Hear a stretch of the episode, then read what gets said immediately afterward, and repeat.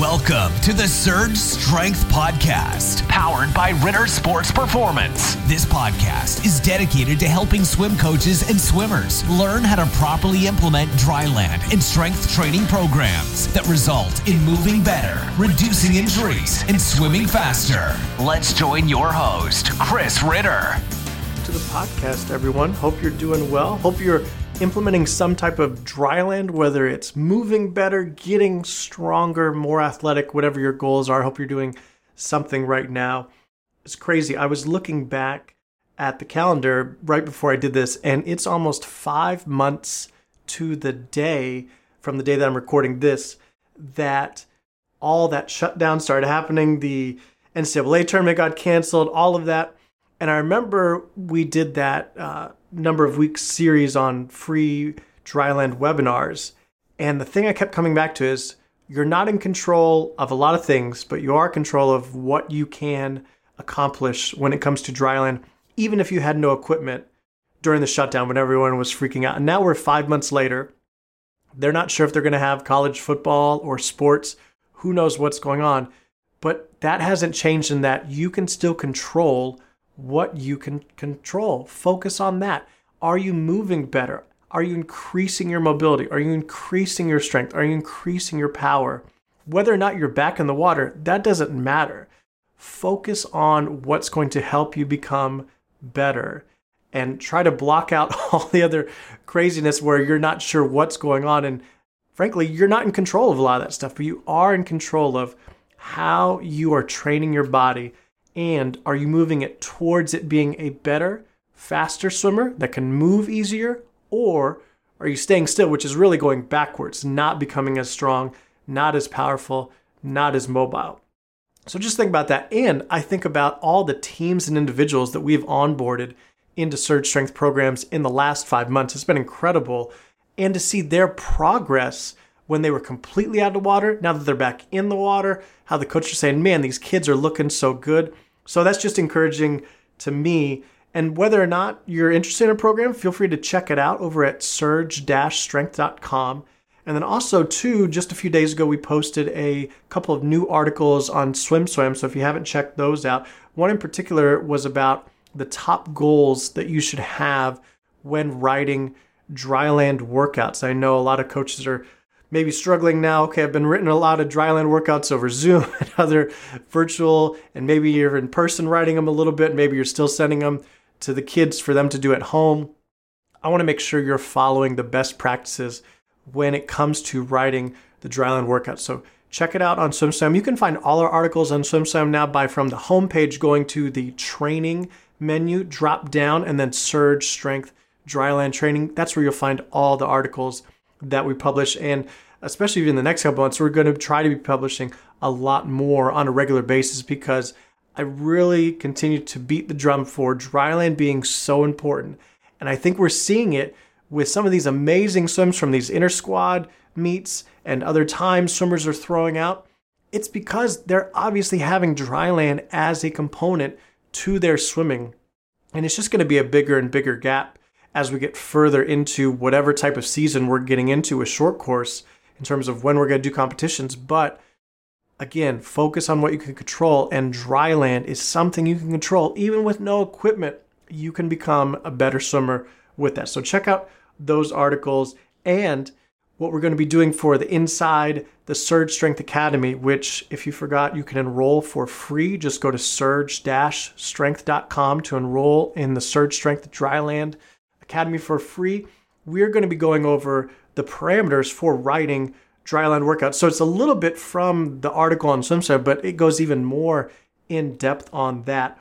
And then for the dryland talk, we're going back to it was almost a, a year or so ago. I visited the campus of University of Virginia swimming and diving programs there with Coach Todd DeSorbo, Tyler Fenwick, and the crew. And I was able to watch a couple of their lifting sessions as well. And they're just doing an awesome job. Again, who knows what competition is or isn't going to look like in the coming year for NCAA swimming. You can always hope for the best, but again, focus on what you can control.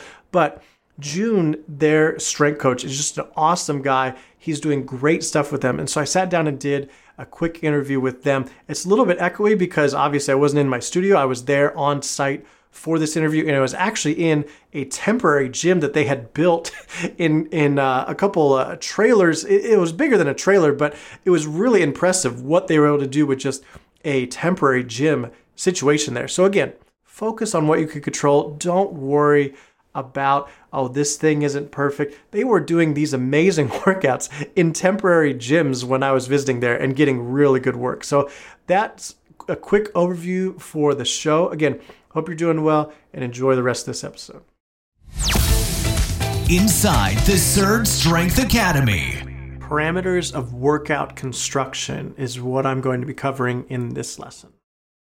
So, when we're actually putting together pen to paper or you're typing it into your computer about what are we actually doing for this dryland workout, for this dryland session, you need to know what's the purpose? What's the point? What are we trying to do? Now, that can kind of get overwhelming. So I'm trying to narrow down these are the possibilities or the main purposes for a session.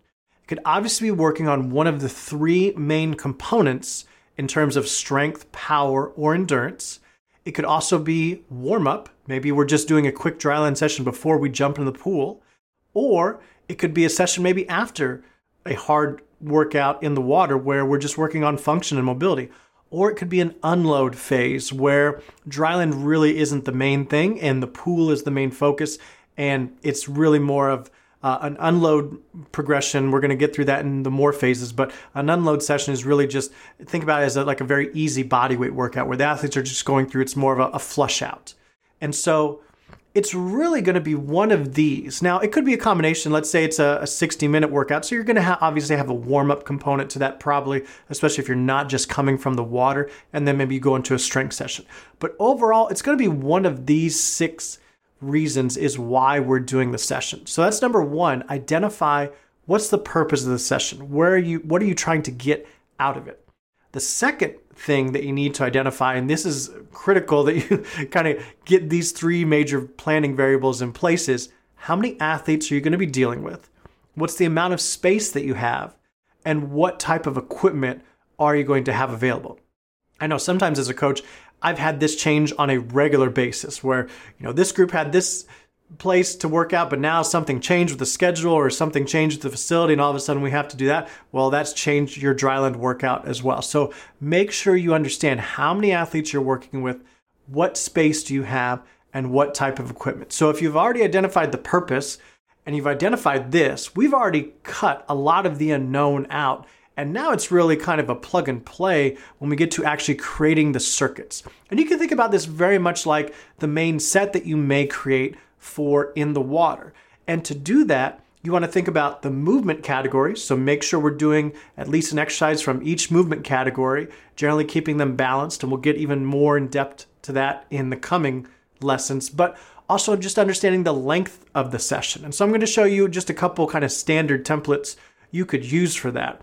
This is a quick review from some previous lessons, but the general rules to follow is one exercise for each movement category at least if you can alternate upper and lower body movements in it, that's also a bonus, but not necessarily required, but it's a good thing. You're to get a, a little bit more of a, a cardio effect from that.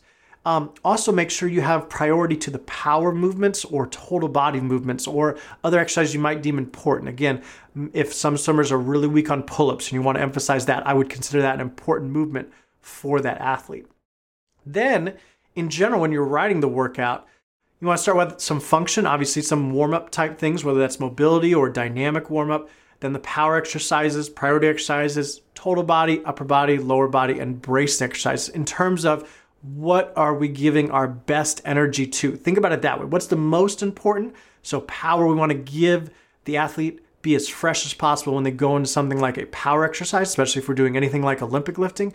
Whereas your brace, your core exercises, that can be at the end. It's not that big a deal if the athlete is severely fatigued by the time they get to that.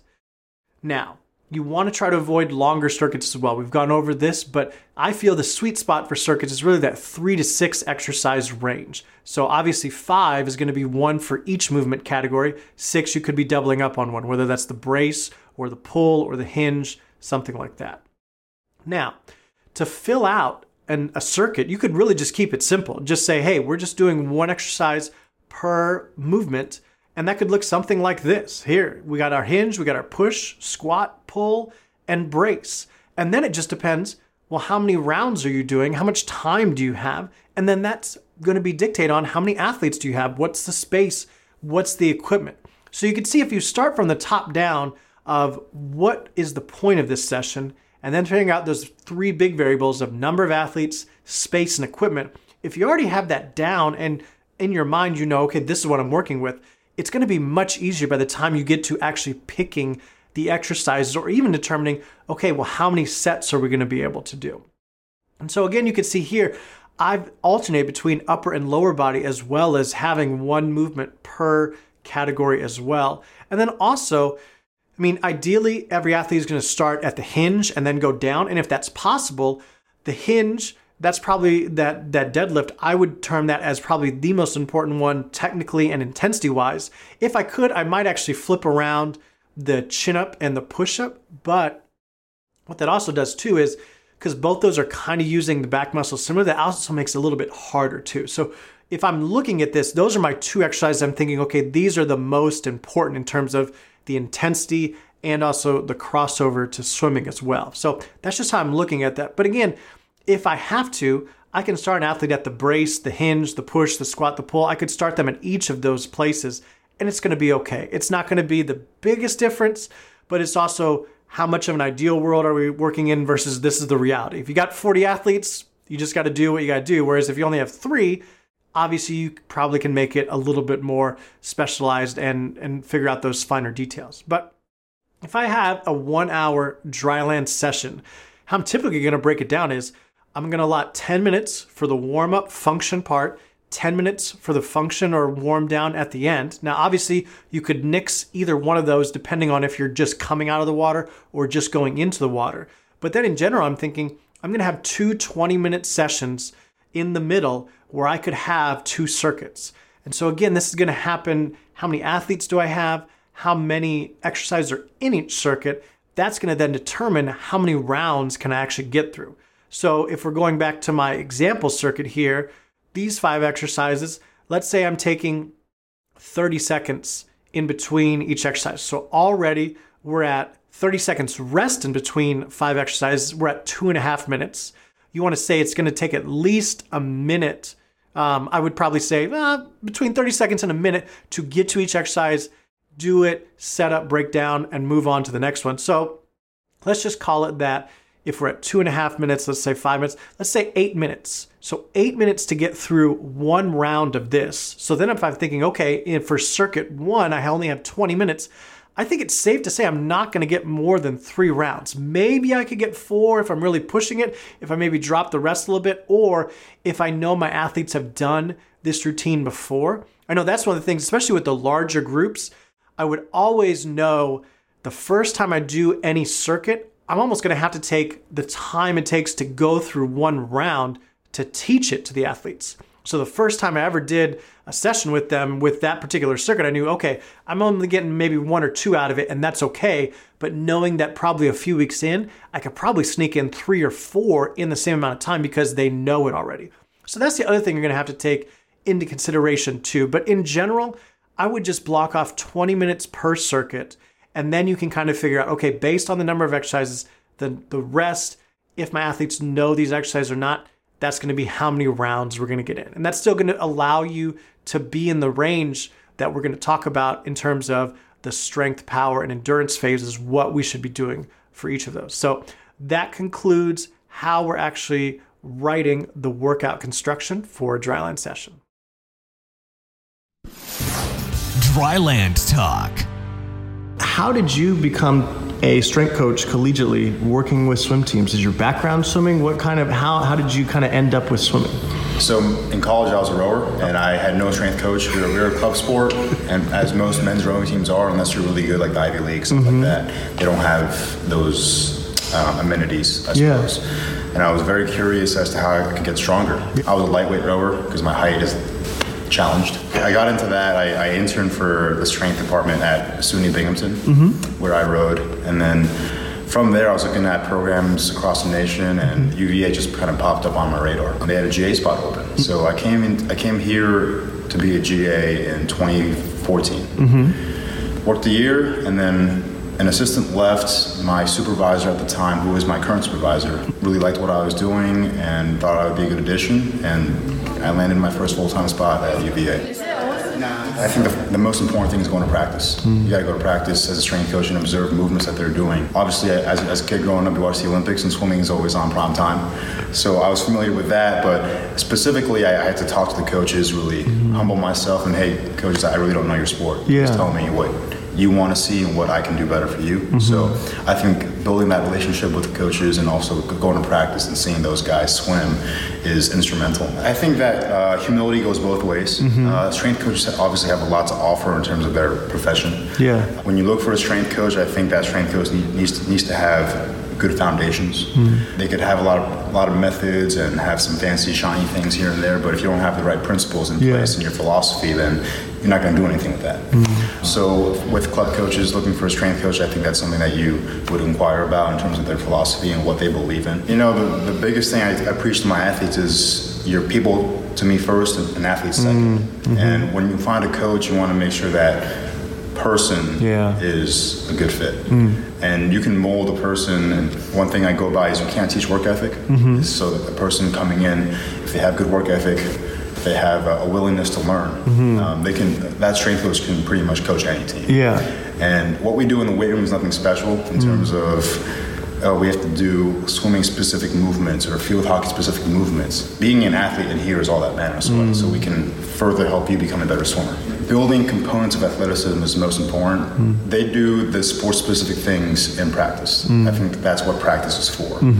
Now, if we try to load that in here, then you're just beating a dead horse, in my mm. opinion. Yeah. Can they hinge properly? Can they pull properly? Can they push properly? Squat properly? Stuff mm. like that. That's going to be more important in terms of developing the athlete. With the the med ball throws that were in a start stance, that's mm-hmm. like that's like my way of helping the swimmers get get some more buy-in. Yeah. Oh, th- th- I think this helps me, but I'm still getting that loaded jump as Right. contrast training. Right now we're in a power development phase. Mm-hmm. They're going into championship season. So I'm not really looking to get them getting them stronger is obviously always a goal, mm-hmm. but that is really a sub goal right now. And contrast training is a way to develop that power. Mm-hmm. So for instance, I, I would load them up on a heavy compound movement like a deadlift or a squat. Mm-hmm. Follow that up by a very explosive light plyometric movement uh, or a jump or whether it be an upper body plyometric movement like a reactive chest pass Yeah. to prime those muscles and prepare them for faster activity in the pool. Physiologically, swimmers are not going to be able to gain muscle that easily mm-hmm. because of the aerobic component. Mm. Sprinters, you- you're going to see some more muscle growth there, but I assume they want that in their sprinters. Mm-hmm. Uh, so I, I really would not worry. I'll tell them not to worry about getting too big. Yeah. And if your strength coach is observant of your sport, he knows to program in certain sets and reps so that they don't get big. Todd was very gracious, and when he first came here, he said, "I just want my kids to get stronger, mm. and you are a guy, so I trust you to do that." Hmm. And that, that makes my job easy. I think a lot of swim coaches, in, in my experience, have a lot of circuit training in their workouts. Mm-hmm. It makes sense from their perspective, for sure. I feel like he's a track coach in a way. You know, he, he's June. I want heavy cleans. I want heavy deadlifts. I want heavy squats, mm-hmm. and that's my personal bias. So mm. it's very easy for me to program Right. that in, and I and I can really play around with different intensities and stuff like that to really achieve a good training stimulus. Mm-hmm. So working with Todd's been really easy in terms of that. He has a very high standard, and, mm-hmm. and uh, that helps me grow more as a strength coach as well. Mm. And he's very open to asking my opinion on things, and he actually takes them, which is very flattering. Um, so I really enjoy working with Todd. Yeah, so we usually get together um, several times during the year, usually pre-fall, like end of summer, to kind of map out the, the weeks leading up to the first dual meet, which is a general prep, physical preparation cycle um, for both on the pool and the weight room. Yeah. Build that capacity up for more strength work. Todd wants me to train them through most of the dual meets up through up until through Georgia. Okay. So I'm really just working on strength development there. Gotcha. Um, really no power development there, really. Um, so I can prepare them more for championship season. More specifically, Todd has this whole pull-up regime Oh, okay. that he likes to implement in the winter. So he tells me, June, they're going heavy on pull-ups or high volume on pull-ups. So I know not to overload that in here, so I, I change up from like a vertical pulling progression to a horizontal pull. So I'll load Oh, okay. swimmers up on lots of horizontal pulling movements, such Oh, as a seated row, one arm row, stuff like that. And a very common pull up that anyone performs is lack of scapular engagement and light Mm-hmm. activation. It's a lot of forearm pulling, uh, a lot of stress to the shoulder. Mm-hmm. Uh, so what I try to stress on here is activating those those muscles for healthy movement Mm. Yeah. And I and uh, I'm not going to beat a dead horse in here. So I, I try to tell the swimmers like we're, we're really going to work on your middle upper back strength by Mm. using these movements, not just pulling pulling on a pull-up bar all, Yeah. all day. I think looking at the movement patterns of a certain athlete, Mm-hmm. some athletes might not be good to do a pull-up. It might not be beneficial to their joint integrity. Mm-hmm. If they're super rounded in their shoulders and they're not able to fully open up and engage. Yeah. I might want to address that before I load them on a pull-up bar um, and do some sing- single arm pulling movements. Gotcha. So right now, um, in this three-week cycle, I usually go by three or four-week cycles. Uh, power development was, was the main emphasis, with one strength day to maintain or improve their strength, and two power development days. Now this next cycle is going to be uh, mostly power power days, um, with high intensities but very low volume, uh, especially with the sprinters where they have to be act- on a high level up here in the, C- in the CNS. Gotcha. Um, and so the volume really tapers off. And, and Todd makes sure to tell me, like, these guys are coming in on this day for their last lift before ACCs. Mm-hmm. And then even after ACCs, he wants them back in so we get back for NCAAs. I think you ask any swim strength coach, Yeah. and uh, we're all trying to figure that out still. that, that double taper is, is an art that is, I think, uh, difficult to perfect, um, especially when they pull out, say, a week and a half before ACCs. And ACCs is a four, four day deal, obviously, and they come back they're two, two and a half weeks out from lifting. Yeah. So I can't just put them in and go 80% back squat, go. You know, so that first week and a half is really about building them back up. Only to taper them, taper them back down again. Yeah. So uh, I, I don't think I figured that out yet, but so far last year it seems to have worked. So Okay. we'll see how it goes this year. I consider whatever Todd does with those power racks, with those uh, resisted movements, Mm-hmm. Yeah. more similar to what we do in here than just say swim practice. Gotcha. So if, if I know they're doing a lot of power racks a certain week, I may I may tone down like say power clean volume Mm-hmm. because power cleans are very high on the CNS activation scale. Mm. Um, I'm not I'm not going to load them heavy on back squats. I might do a single leg or uh, maybe some speed squats, just Yeah. them going. Or I think an easy way to put it is stress is stress, no matter how you put it. Hmm. Uh, whether it be stress from practice, that's physical stress, whether it be uh, lots of homework, that's just a lot of stress there, or Yeah. say a boyfriend or girlfriend, or their parents are being hard on them. Uh, the body reacts to that stress in many different ways, whether it be on a hormonal level, whether it be on a physiological level. So I really try to take those factors into account there. And the CNS is an easy way to, I think, to describe that is mental and physical readiness mm-hmm. for physical activity. So I don't try to just pound their CNS every day by giving them highly neural movements hmm. that require a lot of engagement, Yeah. especially at 5.30 in the morning. Mm-hmm. Uh, so I'm not going to give them heavy power cleans every day. It's going to Yeah. be de- derivatives, Gotcha. like hand cleans or, or lighter lighter pulls. We're just working on techniques, stuff like mm. that. Very good. Uh, so we just started using Tendo units, which measure bar velocity. Okay. I would have logged them sooner, but we didn't have we did not have them until this year, which was nice. What they serve in here is is uh, dual. Uh, one, it measures bar velocity. How, how, how quickly are my athletes moving the bar? Yeah. Um, so how quickly are they pushing pushing a weight on their back? And then uh, I can measure um, how their power development is as, po- as opposed to some other athlete. Second, I can also measure their readiness or CNS. If they're normally pushing, say, 0.8 meters per 2nd with, mm-hmm. uh, with 66% of their maximum load, and they're pushing, say, 0.5 or 0.6 that day, it's like, okay, this guy's a little burnt out. Mm. It's like, guys, you- let's, let's tone it back. So I'm able mm-hmm. to give them active feedback on what mm. weight to do. I would tell club coaches or advise them to make sure their swimmers are adequate, if not very good at just basic, say, human movements pushing, pulling, hinging, squatting, mm-hmm. hanging.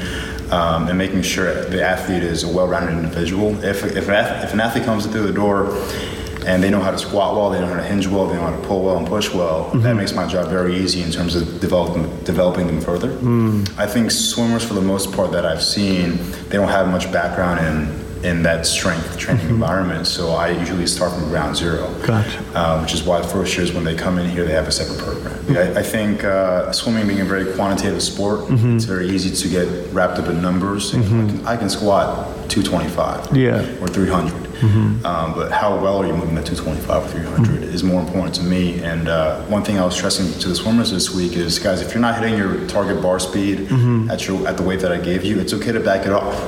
I, I'm, I'm telling you to back it off. Uh, because I tell them not to chase the number, chase the quality of movement, and that's something I think that's uh, challenging for the average swimmer to wrap their heads around because I think society as, as a whole is very quantitative, and I think qualitative measures should be a very big factor in judging how an athlete is. You joined the Surge Strength Academy yet? It's now free to enroll in the Surge Strength Academy and raise your dryland IQ. Visit surge-strength.com to learn more and enroll today. That's surge-strength.com to enroll in the Surge Strength Academy. The goal of Surge Strength is simple build better athletes to generate faster swimmers.